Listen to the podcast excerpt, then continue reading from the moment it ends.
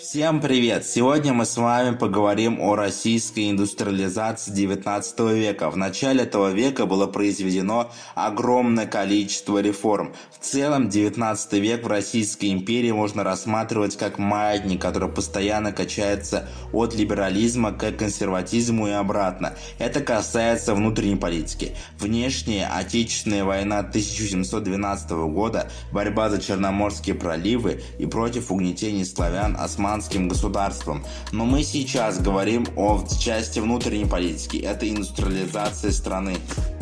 Если говорить про 19 век, это важное в истории России явление, но большим камнем на плечах модернизации страны являлось крепостное право. Этот процесс можно разделить на несколько этапов. Первый этап подготовительный 1815 по 1825 год. Внедрялись правые машины, они закупались из Британии.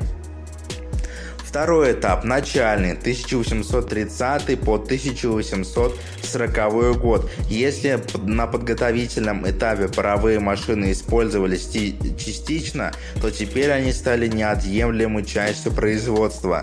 И расширение, это уже третий этап, 1840 по 1850 год. Новые формы хозяйства распространяются по всей России, это затрагивает легкую и тяжелую промышленности. В этот период происходит зарождение машиностроения, строительство железных дорог. Но, чтобы было понятно, давайте разберемся с определением, что такое промышленный переворот. Под промышленным переворотом понимается осуществление перехода от ручной формы труда э, к машинным фабрикам. Основой этого процесса служит научно-технический прогресс. В России индустриализация происходила с крепостным правом, которое замедляло это. Промышленный переворот в стране начался гораздо позже, чем в европейских странах.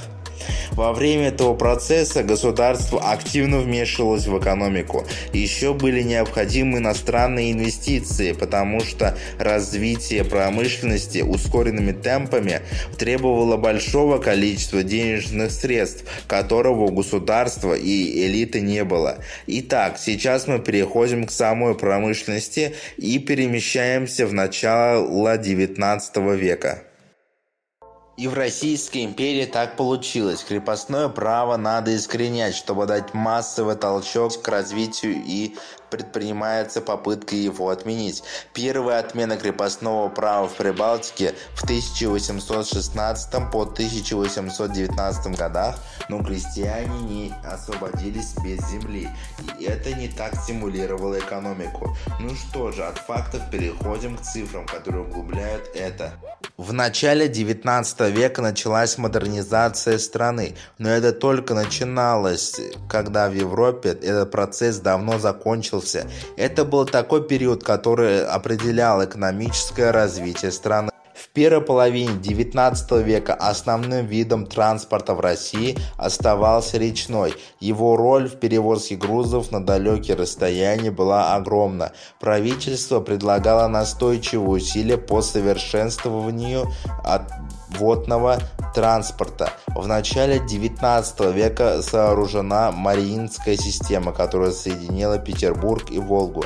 В 1804 году была построена Агинская система между Днепром и Неманом.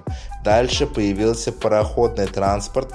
Первый пароход проплыл при Неве в 1815 году. Россия была земледельческой страной. В начале 19 века на наибольшей долей пашни была в центрально-черноземном, литовско-белорусском, центрально-нечерноземном районах. А в первой половине урожайности в европейской России была сам 3,3, на юго-западе сам 4,7, южно-степном и в Прибалтике сам 6. Во второй четверти XIX века полевой культурой стал картофель. В Новороссии с начала века началось активное производство сахарной стеклы. Ценной технической культурой в то время был подсолнечник. И на юге России, Бессарабии, на Кавказе началось развитие винодарства. И российское вино начало поставляться на рынок и конкурировать с европейскими винами. Скотоводство из недостатка времени для заготовления корма на долгое время развивалось очень плохо. Плохим фактором для этого было изменчивое соотношение пашни и сенокоса в черноземных и степных районах, что привело к сокращению корма. В XIX веке использовались десятки конных заводов.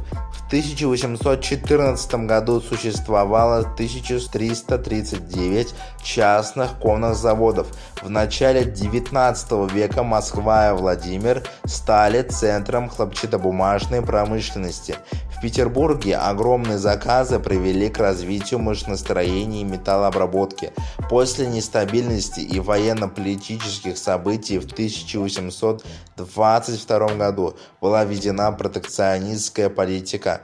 На Урале были на Урале существовали центры добычи угля, чугуна и стали, и там заводы были монополистами, где полностью господствовало крепостное право. В 1807 году на уральских казенных приписные крестьяне были освобождены от обязательных работ. После этой реформы обострились социальные отношения и не решилась проблема производства труда в уральской промышленности. Отрасли в огромной мере находились под воздействием дворянского, купеческого, крестьянского предпринимательства. Развитие этого в России стояло на месте, кроме правовых и сословных отношений. Отсутствовали системы частного кредита. Главной частью этого рыболовства развивалось на Белом море и Каспии. Часть продукции шла на экспорт. Рыбная ловля контролировалась купечеством и приносила огромные доходы. Ну так, мы с вами посмотрели подробно промышленность и торговлю в начале 19 века. Она прогрессировала, развивалась, но все не так из-за крепостного права. Именно поэтому производство неравномерно распределялось. Но сейчас мы перейдем к начальному этапу индустриализации. Там также происходят попытки отменить крепостное право. Происходит стагнация экономики. Стране нужны реформы христианский вопрос так и оставался нерешенным. Он э, не решался из-за того, что дворяне в то время были опорой власти. Когда Павел I начал политику по частичному упразднению крепостного права, указ о трехдневной башне, например, его сразу убили. Но несмотря на это, правительство предпринимало решение об отмене крепостничества. В 1842 году указ об обязанных крестьянах. В 1844 году помещикам разрешено освобождать крестьян без земли. В 1847 году крестьяне получили право выкупать землю у помещика, а в 1848 году крестьяне начали выкупать незаселенные земли с согласия владельца. В 1844-1848 годах в губерниях правобережной Украины проводилась инвентарная реформа. Этим правительство хотело ослабить влияние помещиков в большей степени польского происхождения. Помещики были недовольны этим. В конце 1850-х годов инвентарные правила стали распространяться в Литве и в Белоруссии. В России в 1840-1850-х годах не развивался вольно-наемный труд. В 1840 годах издан закон, позволявший заводчикам отпускать на волю крепостных рабочих. В 1830-х годах было решено построить железные железную дорогу от Царского села до Петербурга.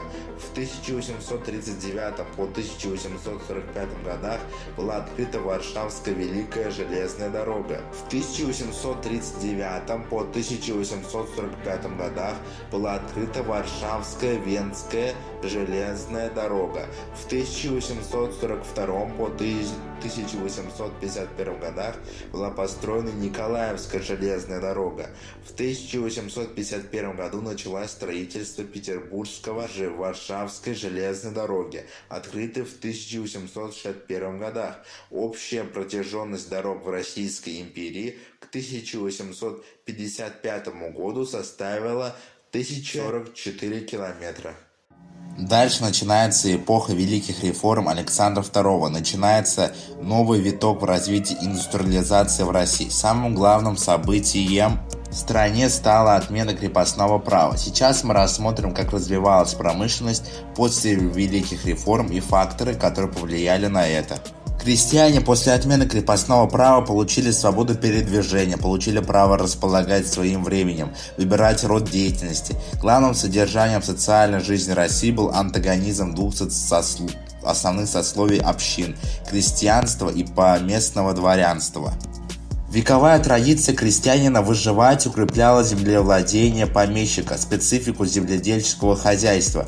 Часто капиталистические отношения, нормы буржуазного права медленно проникали в преформенную деревню. Отмена крепостного права, обезземелившая крестьян, но сохранившая поземельную общину, лишь обострила социальную борьбу в деревне. Община землевладения полностью господствовала в центральной на черноземном регионе и частично в центрально-нечерноземных губерниях на юге России. Лишь в польских владениях благодаря крестьянской реформе 1864 года преобладало подворное землевладение.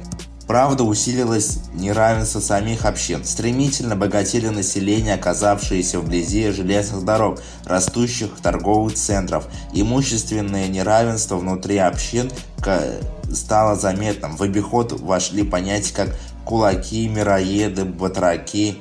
В преформенное время разрушалась, несмотря на сопротивление правительства и дворянства, традиционная сословная структура общества, которая не соответствовала новым имущественным, правовым и социальным отношениям.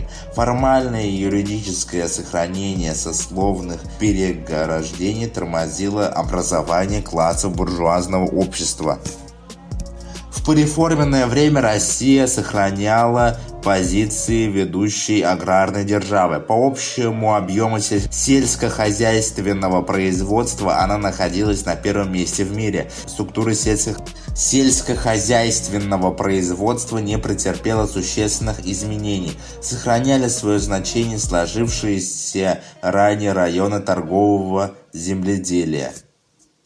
Отмена крепостного права изменила правовое положение крестьян, но они все равно оставались неполноправными. Но крестьяне могли заключать торговые сделки и покупать на свои имя недвижимость. Любопытное свидетельство земского статистика, служившего в самом конце 19 века во Владимирской губернии. Со словом «крестьянин» у нас связано представление о землевладельце в поте лица, добывающий хлеб свой. Помещичье хозяйство двух первых пореформенных десятилетий находилось в кризисе. Малоземелье крестьян вынуждало выходить с помещиком в согласие, суть которой мало чем отличалась от старой барщины. Свидетельством примитивных до попыток приспособиться к новым товарно-денежным отношениям явно недостаточно из издольщина и испольщина. Издольщина – вид аренды земли, при которой арендная плата взимается собственником земли долей полученного с ней урожая. Испольщина – разновидность издольщины, при которой арендная плата заставляя составляла половину урожая. Таким образом, крестьянская зависимость от помещика увеличивалась. Отработки не регулировались отношениями свободного найма. Это была кабала, в которую крестьянин вынужден был идти, поскольку помещик фактически обладал монополией земельной собственности. Российская экономика зависела от взаимодействия промышленности и сельского хозяйства, основанное на владении средствами фабричного заводского производства и наем хозяевами предприятий вольных рабочих составляли суть промышленного капитализма. В пореформенное время развития капиталистических отношений в промышленности шло быстрыми темпами и вело к предотвращению недавних выходцев из деревни, вчерашних крестьян в рабочих с наделами. Этот двуединый процесс означал появление в России основных классов капиталистического общества, протелериата и буржуазии. Новые классы не находили места в сословной структуре традиционного общества и динамикой их численности труда. В крестьянской стране промышленность долго зависела от сельскохозяйственных работ и около четверти занятых в производстве составляли рабочие с наделом, которые сохраняли связь с деревней. Характерной чертой российской промышленности был высокий уровень концентрации рабочих на крупных мероприятиях.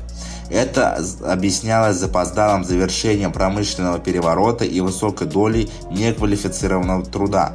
Торгово-промышленная буржуазия имела разные источники пополнения. Помимо выходцев из разных сословий российского общества, в ее состав входили иностранные предприниматели, со временем принимавшие российское гражданство. Возникали династии промышленного, промышленников-капиталистов – Морозовы, Проховы, Гаремны, Алексеевны, Кашнины, Кучковы, Конопаловы, Бобринские, Гучковы, Терещенко, Поляковы, Гинбурги, Прокер, Абрикосовы, Капуар, Бродские. Российская буржуазия была многонациональной, но имела региональную специфику. Московская состояла из великорусских капиталистических крестьян и купцов-старообрядцев. В Варшавско-Лодинском районе господствовал немецкий и еврейский капитал – в реформенное время в России закончился промышленный переворот. Освобождение крестьян привело к созданию рынка свободной рабочей силы. После 1861 года возникли все предпосылки для развития промышленности в стране.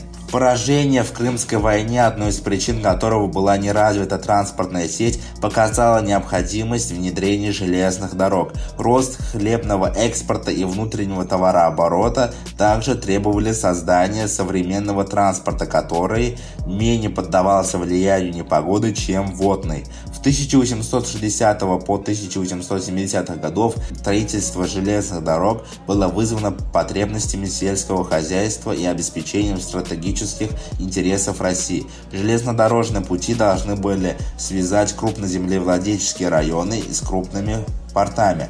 В 1857 году было создано Главное общество российских железных дорог, учредителями которого были банкиры Штиглиц, Фрекендельт и другие. Ими к 1862 году была построена стратегическая в Петербургская Варшавская дорога и Московско-Нижегородская, которая связывала два торговых центра. На частные средства строились Москва, Ярославль и Москва-Саратов. Казна строила Мос Москва-Курск. В 1860-х годах Москва стала крупнейшим железнодорожным центром. Для помощи частному строительству был образован в 1867 году железнодорожный фонд, куда вошли средства от продажи Аляски, а также от передачи в частные руки. В 1860-е, в 1870-е годы правительство выдавало частным лицам и земствам концессии на постройку и использование железных дорог. Известные люди по делам железных дорог были фон Дервис, фон Мек, Губонин и Поляков. В 1873 году министр путей сообщения Бобринский определил мнение о железных дорогах в стране. Существование многих дорог железнодорожных обществ мимо. В конце русско-турецкой войны военный министр Милютин констатировал, что железные дороги находятся в кризисном положении. Во время военных действий 1877-1878 годах запорья на дорогах делали невозможной быструю переброску войск. Не только кавалерия, но и пехота должна была отправлять военные ведомства походным порядком. 1870-е годы начался быстрый рост Донецкого и Южного промышленного района. Потребность ЖД-строительства и близость шахт привели к быстрому росту черной металлургии. Новым промышленным районом стал Бакинский, где началась добыча нефти. В нефтедобыче были заняты Нобели, Рощельды, Мирзоевы, Монташевы. Центром текстильной промышленности стал Варшавка-Лозинск Варшавско-Лозинский район. Этому способствовала протекционистская политика правительства, приток немецких технологий. Лозинский протелериат был многонационален. В пореформенное время сохранил и укрепил свои позиции центральный промышленный район. В центре России были расположены ведущие паровозостроительные заводы, как Коломенский, Брянский и Сармовский. Итак, мы сейчас с вами поговорим уже про конец 19 века, что там вообще происходило, как промышленность, как вообще вообще вот путь заканчивался вот этой промышленности у Российской империи и как вообще она пришла вот сначала к экономической модернизации, а потом уже к кризису начала 20 века. Ну давайте начнем. В конце 19 века доход от сельского хозяйства более чем в два раза превышал доход от промышленности, и соотношение изменилось площадей, занятых под посевы важнейших зерновых культур. Наблюдался медленный, но неуклонный рост валового производства хлеба, как в помещичьем, так и в крестьянском хозяйстве. Росла урожайность хлеба, причем на нефтяно-владельческих землях заметно быстрее, чем на крестьянских наделах. Рост урожайности в определенной мере был связан с совершенствованием сельхо- сельскохозяйственной техники и агротехнических приемов. Отличием от слияния новых производственных отношений, что вело к сокращению затрат труда. Как и прежде, частыми были неурожаи, которые в иные годы принимали характер подлинных бедствий, поражавшие целые регионы. Их основной причиной были климатические условия, которые делали большинство районов Европейской России зоной рискованного земледелия. На юге России происходила эрозия почв. В Поволжье и Предкавказье из-за пустынивания. Самарским голодом были охвачены губернии Среднего Поволжья. Неурожайными были 1879, 1881, 1883 и 1885 года. Засуха и неурожаи стали причинами страшного голода 1891 года. Ситуация усугублялась повсеместным сохранением устаревших приемов земледелия, что делало крестьянскую работу крайне тяжелой и малопроизводительной. Любовь утверждал, едва ли в какой-либо стране землевладельцы знают такой труд, как русские. Только в 1880-е годы по инициативе земельных органов началась постепенная смена земледелия, стремление к отказу от традиционного трехполя было вызвано тем, что изменены возможности посевных площадей, что ставило вопрос об отказе от экстенсивного земледелия. В начале 1880-х годов, благодаря развитию пароходного сообщения в Европу, хлынул поток дешевого заокеанского зерна из Северной Америки, Аргентины и Южной Африки. Россию аграрный кризис затронул самым непосредственным образом, поскольку она в 1880-х годах была на первом месте по вывозу зерна. За годы аграрного кризиса, который продолжался до середины 1890-х годов, цены на рожь упали вдвое. Одновременно в центрально-черноземном и центрально-нечерноземных районах происходило сокращение площади посевов от хлеба, что деликатно именовалось оскуднением центра. Прибыльным оставалось выращивание ржи и особенно пшеницы на юге России, который стал главным центром зернового производства. Рогатый скот увеличивался в кризисные годы почти на треть. В итоге в западном, северо-западном и прибалтийских регионах сосредоточились около 60% производства молока. молока. Следствием аграрного кризиса стало увеличение масштабом отработок, издольщины и испольщины крестьянского отхода в концу века, в 1885 году, резко возросло, так, к концу века резко возросло среднегодовое число переселенцев. В 1885 году оно не превышало 15 тысяч человек и к 1900 году составило более 180 тысяч. Происходил процесс разорения мелких и средних помещичьих хозяйств вне черноземной принял необратимый характер. После 1895 года цены на зерно стали расти, аграрный кризис остался позади. Стабилизация положения способствовал промышленный подъем 1890-х годов, сопровождавшийся развитием железнодорожного транспорта, ростом городов и городского населения. Однако деревня не вышла из глубочайшего кризиса. Серьезное дестабилизирующее влияние на положение помещичьего и крестьянского хозяйства, а следовательно на социальные отношения в деревне, оказал аграрный кризис. Уменьшение дворянского землевладения и крестьянское малоземелье оказывали решающее воздействие не только на социально-экономическую, но и на политическую жизнь страны. На исходе 19 века положение в деревне обострилось настолько сильно, социальный взрыв стал неизбежен. К началу 1880-х годов основная промышленная продукция стала производиться на, фабрик, на фабриках и заводах с использованием машин, приводимых в действие с помощью пара. К концу века завершался процесс превращения ткацких сел и деревень в фабрично-заводские поселки. Фабричное производство оттеснило мануфактурное на вторые роли. Ручной труд занимал ведущие позиции лишь в кожевельной, мебельной или в некоторых отраслях пищевой промышленности. К 1880 году была построена железнодорожная сеть, в основе которой лежали льготы, предоставляющие частные концессионером охватило около половины территории Европейской России. Недовольство военных кругов и экономический кризис начала 1880-х годов вынудил правительство изменить железнодорожную политику и начать выкуп дорог в казну. От оптимизация функций железных дорог и экономики Киев в целом.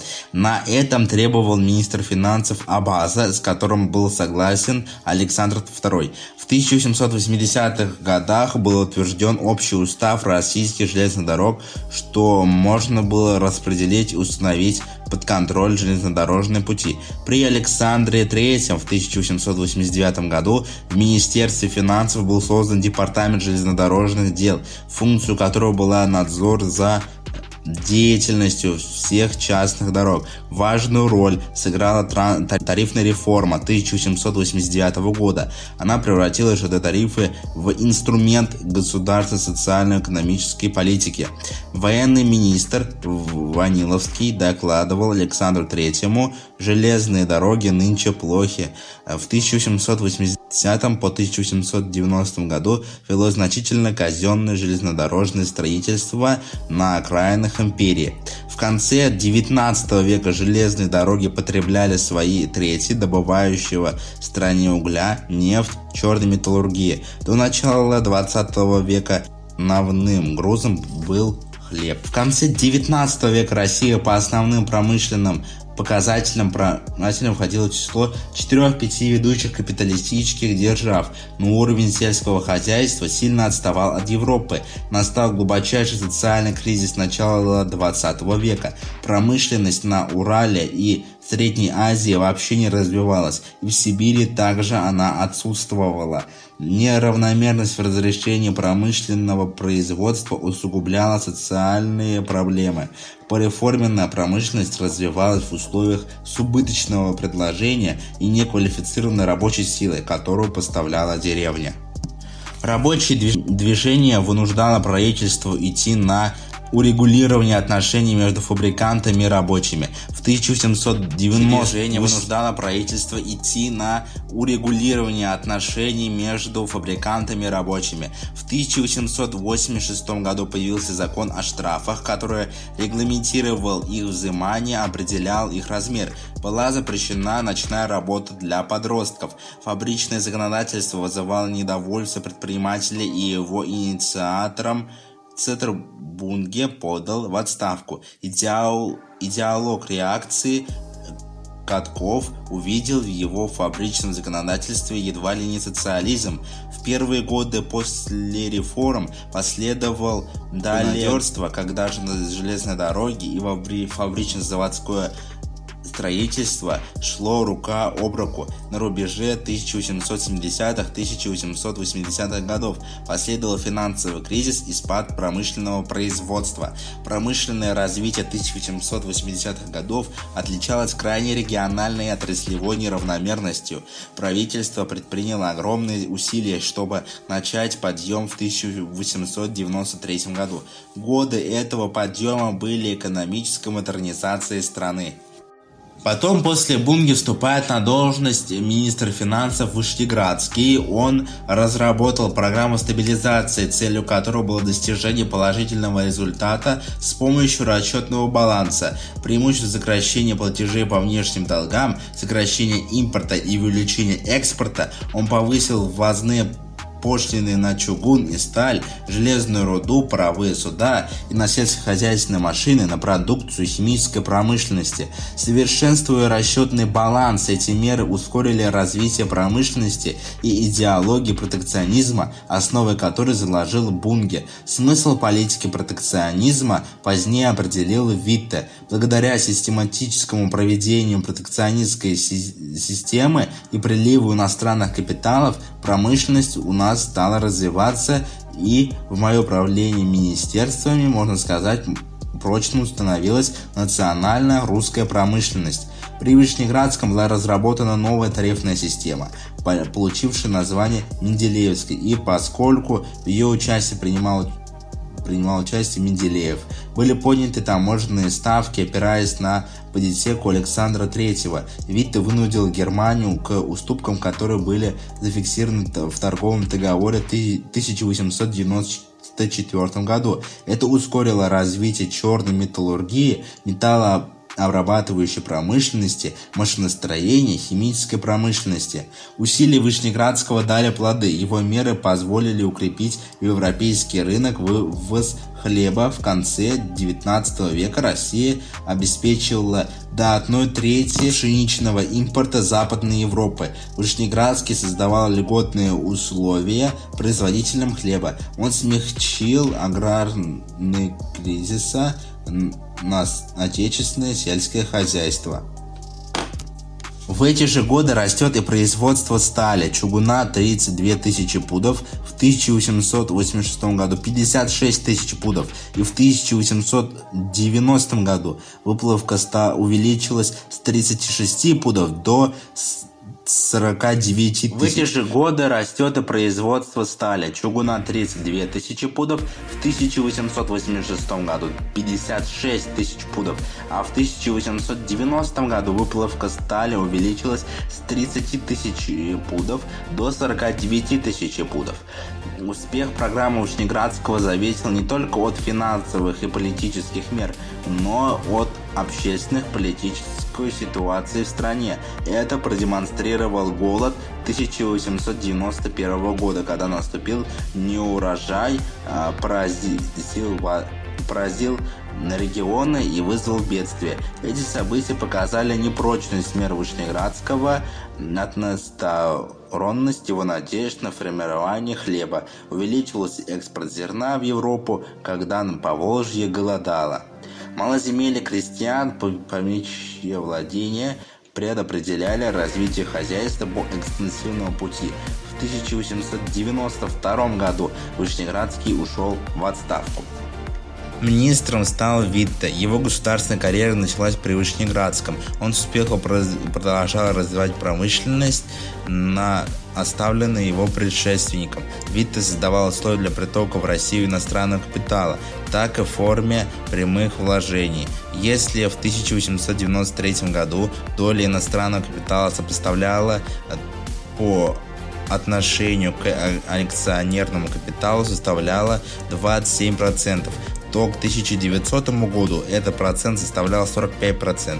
Привлечение иностранного капитала вполне оправдан, так как Россия была была страной бедной капиталами с ограниченными внутренними возможностями и с высокой долей не производственных расходов. Из-за этого Россия не делала самостоятельных расходов.